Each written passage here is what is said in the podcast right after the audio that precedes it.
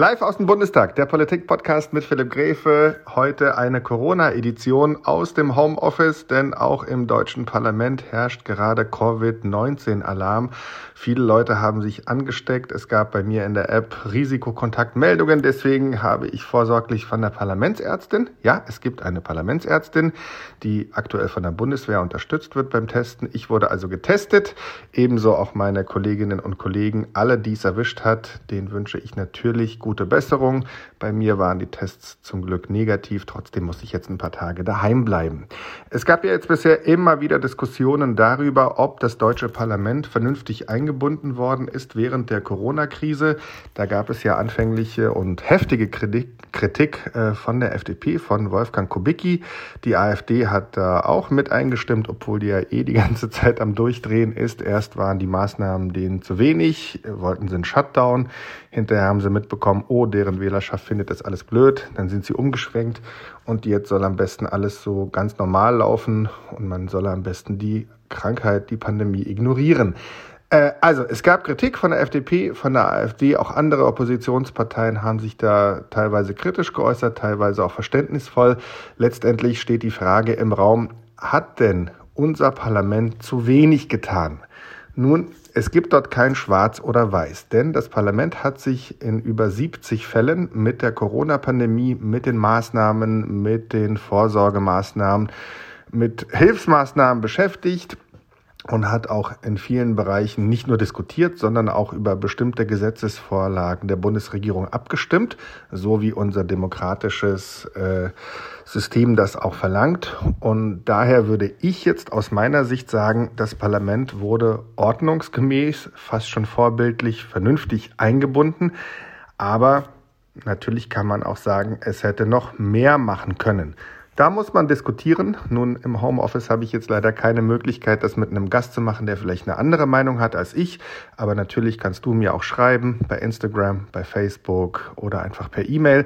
Ich würde sagen, es ist genug gemacht worden und man muss auch äh, bedenken, dass das Parlament ja nicht immer so schnell handelt.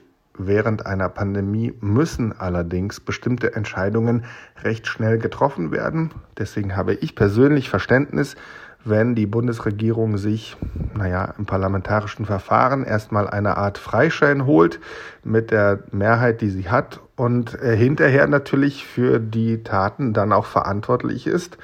Ähm, und das ist ja gerade so ein Fall. Es wird ja immer wieder kritisiert, dass die Bundeskanzlerin mit den Ministerpräsidenten der Länder hinter verschlossenen Türen irgendwas ausklüngelt. Ähm, ja, das ist ein Verfahren, was sicherlich zu kritisieren ist, weil es natürlich wenig Transparenz bietet. Auf der anderen Seite muss man sagen, alle Vorlagen, die dort diskutiert werden, äh, sind rechtzeitig in der Öffentlichkeit, noch bevor diese Treffen stattfinden. Und wenn man sich besonders dafür interessiert, kann man natürlich bei NTV, bei Bild.de, bei der Berliner Zeitung oder woher auch immer man äh, seine Informationen bezieht, also natürlich von seriösen Quellen, kann man ja nachlesen, was dort besprochen wird und wie die Pläne sind und letztendlich auch die Ergebnisse dann sehen und sagen, finde ich gut oder finde ich nicht gut. Denn das Problem ist, das parlamentarische Verfahren dauert naturgemäß etwas länger. Warum?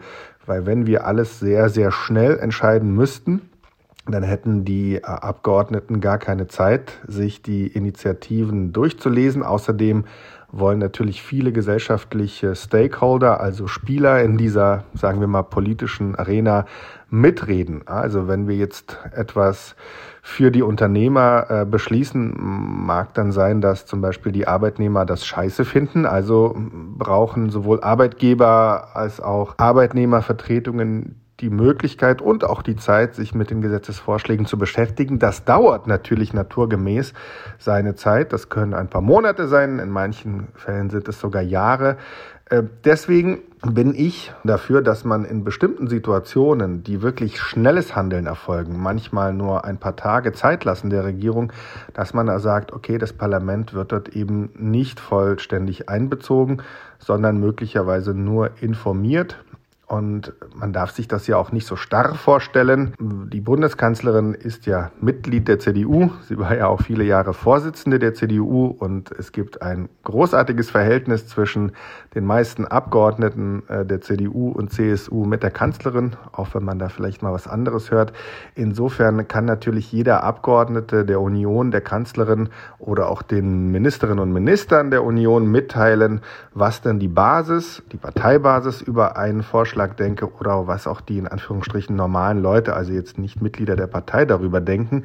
Denn schließlich bekommen die Abgeordneten ja genug E-Mails, Kommentare bei Facebook, bei Insta oder auch Anrufe von Leuten, die etwas schlecht oder gut finden, was die Regierung so plant. Es ist also alles nicht so schwarz-weiß, wie das häufig äh, gängigerweise in den Medien dargestellt wird oder auch in irgendwelchen Facebook-Beiträgen von Leuten, die wirklich keine Ahnung haben, äh, steht da natürlich so ein negatives Grundrauschen. Aber aus meiner Erfahrung kann ich sagen, nee, das ist alles äh, ein großer, großer Graubereich, ist ein großes äh, Miteinander und auch gegeneinander, aber vor allem gibt es da eine Interaktion zwischen der Bundesregierung, zwischen gesellschaftlich entscheidenden Gruppen, wie zum Beispiel Unternehmern, Arbeitgebern, dem Gesundheitssystem, der Reisebranche, der Veranstaltungsbranche und so weiter und so fort und natürlich den Parlamentariern sowohl der Regierungsparteien als auch der Oppositionsparteien.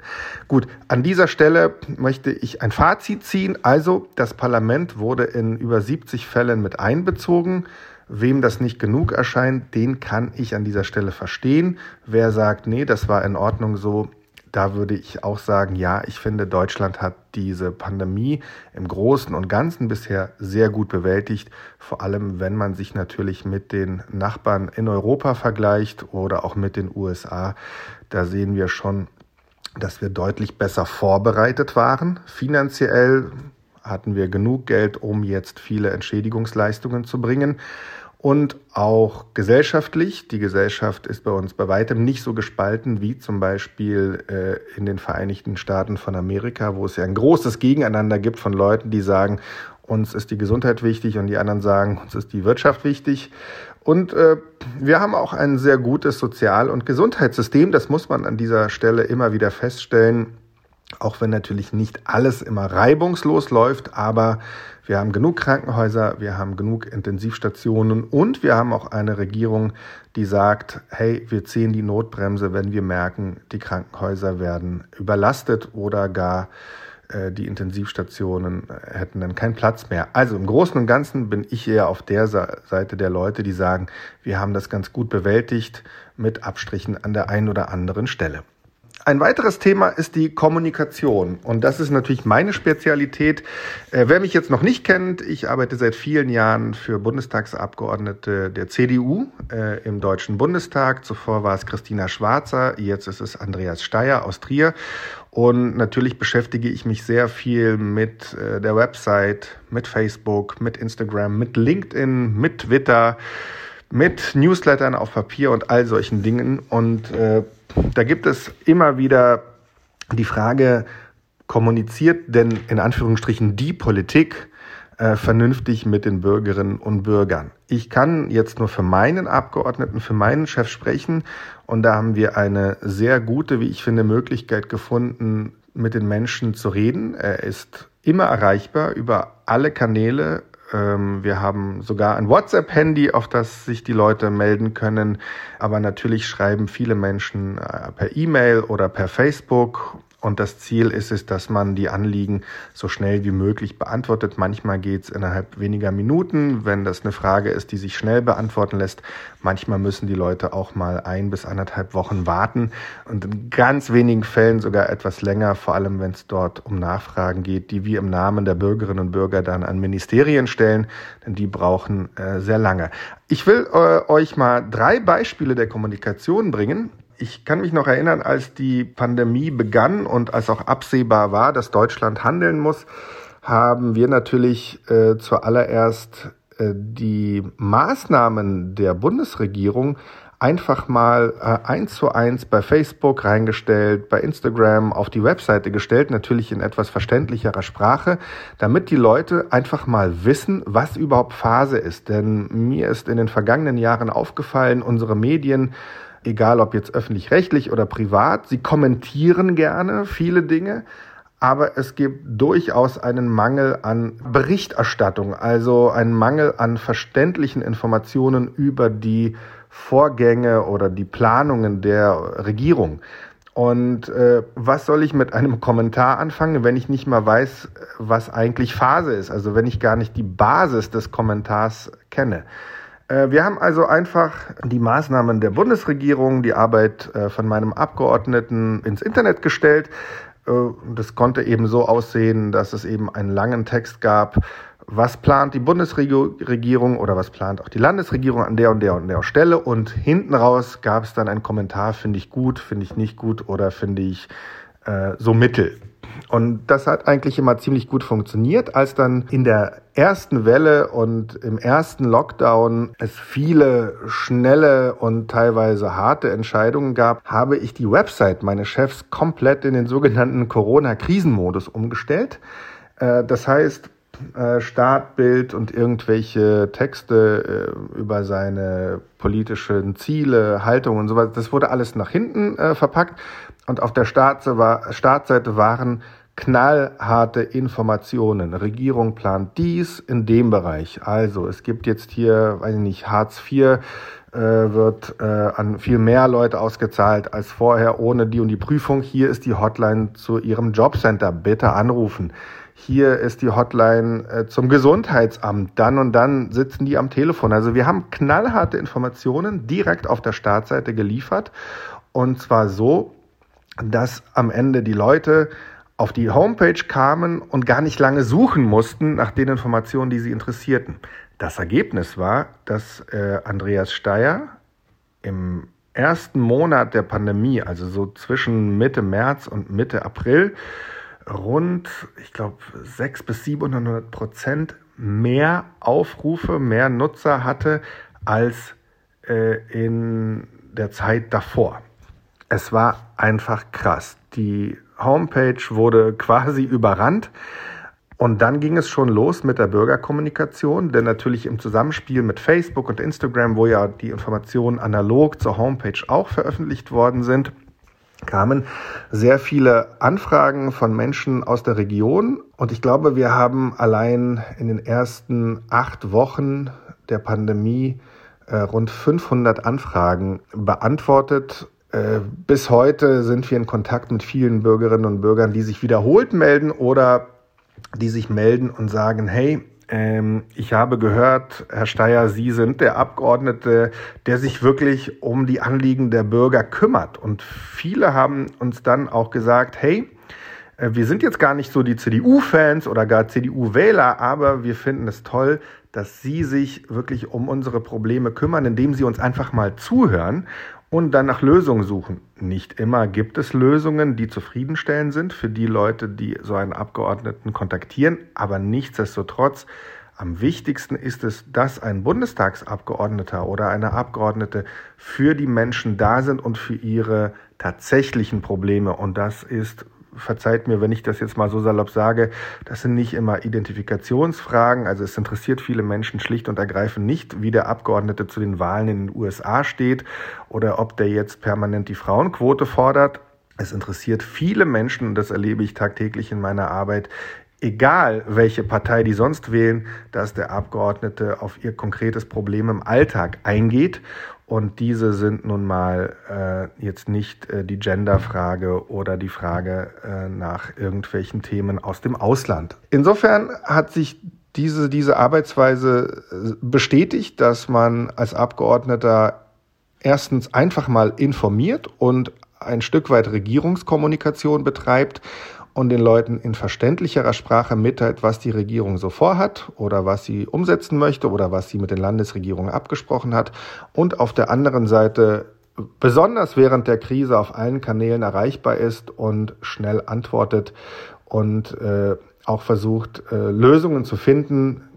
Kleiner Exkurs, gab ja auch viele Menschen, die im Ausland stecken geblieben waren und äh, zurückgebracht werden wollten, äh, die hatten nicht wirklich alle Informationen zur Hand, weil wenn man natürlich da auf Tahiti ist oder auf Mauritius oder sonst wo, äh, bekommt man vielleicht nicht alles mit. Auch da konnten wir in der Kommunikation mit dem Auswärtigen Amt äh, dem einen oder anderen helfen. Ein zweites Beispiel für eine erfolgreiche Corona-Krisenkommunikation sind die Insta-Stories. Nun, wir kennen das alle, irgendwelche Influencer erzählen uns, wie sie ihr Leben führen und wir gucken uns das an. Wir sehen auch immer wieder irgendwelche Produktplatzierungen, dann sehen wir natürlich die Stories unserer Freunde und denken, aha, was haben die für ein tolles oder auch beschissenes Leben, je nachdem. Äh, Grüße an alle, die Haustiere haben. Ich bin ein großer Fan eurer Hunde, Katzen und äh, Meerschweinchen, finde ich immer knuffig. Und ansonsten, naja, so richtig viele Informationen kommen da nicht so rum. Das ist zumindest mein Empfinden. Andreas Steyer und äh, ich und meine Kolleginnen und Kollegen haben also versucht, über die Insta-Stories weniger Einblick in den Alltag des Politikers reinzubringen, äh, als zu informieren. Das heißt, wir haben ähm, Kacheln gebaut, die eben eindeutig Informationen erhielten, beziehungsweise Links zur Website, äh, wo dann viele Informationen ausführlich dastanden.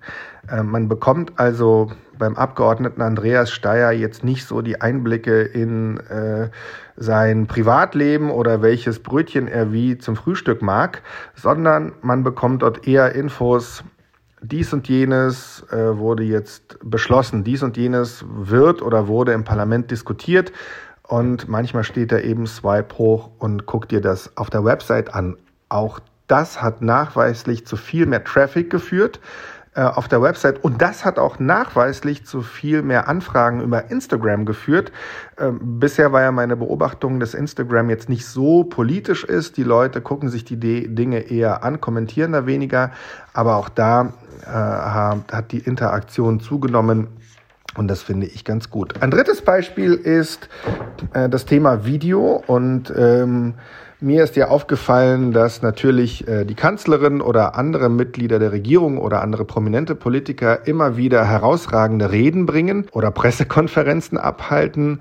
Und meine Idee war, über den Kanal von Andreas Steyer bestimmte äh, Ausschnitte dieser herausragenden Reden oder Pressekonferenzen auszustrahlen. Und da habe ich jetzt neulich äh, die Rede von Ralf Brinkhaus genommen. Er hat zwölf Minuten lang über die Corona-Pandemie gesprochen und hat in den ersten Minuten sehr emotional der AfD eine Antwort gegeben auf deren Vorwürfe und äh, teilweise hanebüchenden Modellrechnungen äh, mit dem Straßenverkehr und den Toten dort etc. Ich fand das richtig rührend, ich fand das richtig gut gesprochen, frei äh, von der Leber weg sozusagen. Und habe gedacht, Mensch, das sind herausragende drei Minuten. So eine Rede bekommt man von Ralf Brinkhaus und von anderen auch nicht jeden Tag. Habe also schnell mit Premiere Pro da einen äh, Ausschnitt zusammengeschnitten, online gestellt und der Ausschnitt ging dann viral. Und es kamen natürlich die Kommentare. Erstmal waren die positiv. Na klar, die Follower von Andreas Steyer sind ja jetzt dem CDU-CSU-Lager zuzurechnen. Klar, dass dort äh, die Mehrheit das auch ganz gut findet, aber es kamen auch viele kritische Stimmen. Ähm, er versuchte auch auf alles persönlich zu antworten. Manche Antworten gebe natürlich auch ich, mit ihm vorher abgesprochen. Doch dann fing die Hate Speech Hass Shitstorm Welle an und mir fiel auf, es gibt eine gewisse Parallele zur der aufgeregten Zeit 2015, 16 und 17, als es um die Flüchtlingskrise ging. Und so ähnlich passierte es auch jetzt. Je mehr Leute dieses Video teilten, desto mehr Hater kamen auf die Facebook-Seite. Es gebe keine Pandemie, hört auf, die Menschen zu verarschen mit Zahlen, die bedeutungslos sind. Dank euch werden Menschen ihre Existenz verlieren. Kinder tragen kollaterale Schäden und so weiter und so fort. Also es wurde in einer sehr derben Sprache gesagt, was man denn von Ralf Brinkhaus oder von der CDU, CSU oder von der gesamten Politik so halte. Rhetorische Verarsche war auch so eine Redewendung, die hier häufig vorkam. Natürlich wurde vorgeworfen, dass die Politiker ja alle exorbitante Diäten bekämen und äh, nichts dafür tun würden und äh, man sei in einem totalitären System, der Bundestag als Legislative sei tot, äh, etwas Verlogeneres als dies gäbe es gar nicht. Gab auch ein paar Beschimpfungen wie Arschloch, Dummschwätzer, Idiot. Ein Kommentator forderte sogar einen Volksgerichtshof und eine Hinrichtung der Menschen in der Politik. Ich überlege bis heute, ob ich diese Person anzeigen soll, denn ich habe mir natürlich dann hinterher das Facebook-Profil angeschaut. Es sieht ziemlich naja, normal aus. Also klar, es sind ja unter diesen Kommentator Kommentatoren immer wieder so Bots, die eben keinerlei Aktivität auf ihrer Facebook-Page haben äh, oder so merkwürdige Aktivitäten. Aber diese Person, die da also die Hinrichtung der Bundesregierung und der aller Politiker, die mit ihr zu tun haben, gefordert hat, der sah tatsächlich echt aus. Was würdet ihr machen? Was würdest du machen? Schreib mir gerne äh, über Instagram Philipp Grefe Berlin oder per E-Mail an mail.philippgrefe.de oder auch äh, bei Facebook. Da bin ich einfach nur Philipp Grefe. Ich würde gerne deine Meinung wissen. Lohnt es sich, diese Person anzuzeigen? Oder reicht es, äh, wenn man das Ganze bei Facebook meldet und dann den Kommentator sperrt? Das waren die drei Beispiele aus der Corona-Kommunikation. Jetzt aus meiner Sicht. Ich wäre also froh, wenn du dich einfach meldest und sagst, wie du das Ganze siehst. Und ich würde mich natürlich auch freuen, wenn du live aus dem Bundestag den Podcast abonnierst, likest, auch kommentierst. Ich weiß, in letzter Zeit gab es nicht so viele Folgen. Ich hatte einfach wahnsinnig viel zu tun. Aber ich versuche, sobald ich äh, die Muße und die Kreativität habe, immer was rauszubringen. Und ich hoffe, dass es in nächster Zeit auch ein paar spannende Gäste aus dem Bundestag wieder geben wird. Live aus dem Bundestag der Politik-Podcast mit Philipp Grefe. Danke dir fürs Zuhören. Bis bald.